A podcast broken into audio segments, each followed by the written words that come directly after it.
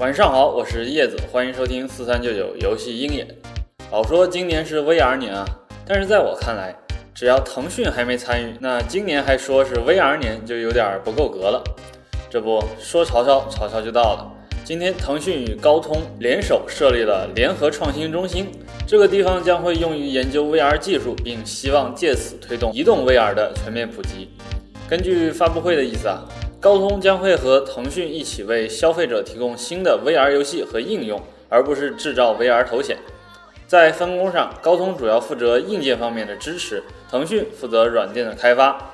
九月的时候啊，高通就推出了一款工业用的 VR 设备——骁龙 VR 八二零。高通计划会向其他公司提供 VR 头盔的工业参考设计，这样就可以加速全行业 VR 头盔价格的下滑。而腾讯只要负责好制作出配套的 VR 游戏和应用来丰富内容就可以了。毫无疑问啊，全球最大的手游公司与全球最顶尖的移动处理器开发商之间的合作，应该能够加速 VR 设备的普及，并且能够让所有用户感受到最优质的 VR 体验。好了，说完 VR，我们接着来聊聊年度游戏。几天前，有游戏界的奥斯卡之称的 TGA 游戏盛典公布了将在十二月初正式举行。就和真的奥斯卡一样啊，各奖项的获奖提名游戏也终于出炉了。年度最佳游戏提名中包括 FPS 游戏《毁灭战士》、独立游戏《Inside》、暴雪的《守望先锋》、EA 星座《泰坦陨落二》以及顽皮狗的 PS4 独占游戏《神秘海域4》。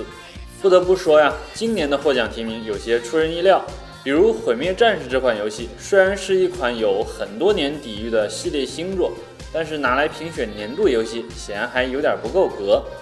而《泰坦陨落二》是上个月二十八号才上市的游戏，而且上架后的玩家评价也并不是特别亮眼，参选年度游戏还是太嫩了。此外，《Inside》则是一款独立游戏，相比其他游戏来说还太小众。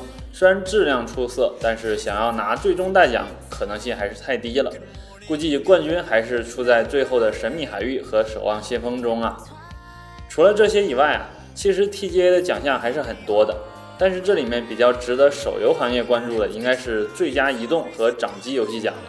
今年的提名中出现了两款手游，这两款游戏绝对拥有实力来争夺今年的年度最佳，那就是 Supercell 的《皇室战争》和 n a n t i c o 的《精灵宝可梦 Go》。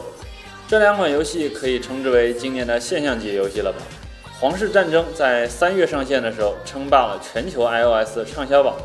而宝可梦 Go 从七月上线到现在，一直是全球 iOS 游戏收入的冠军。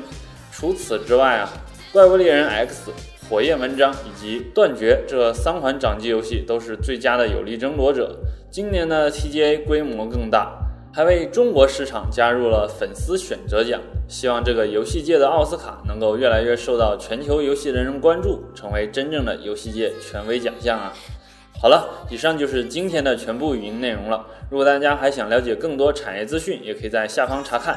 欢迎大家关注我们的游戏鹰眼微信公众号。大家晚安。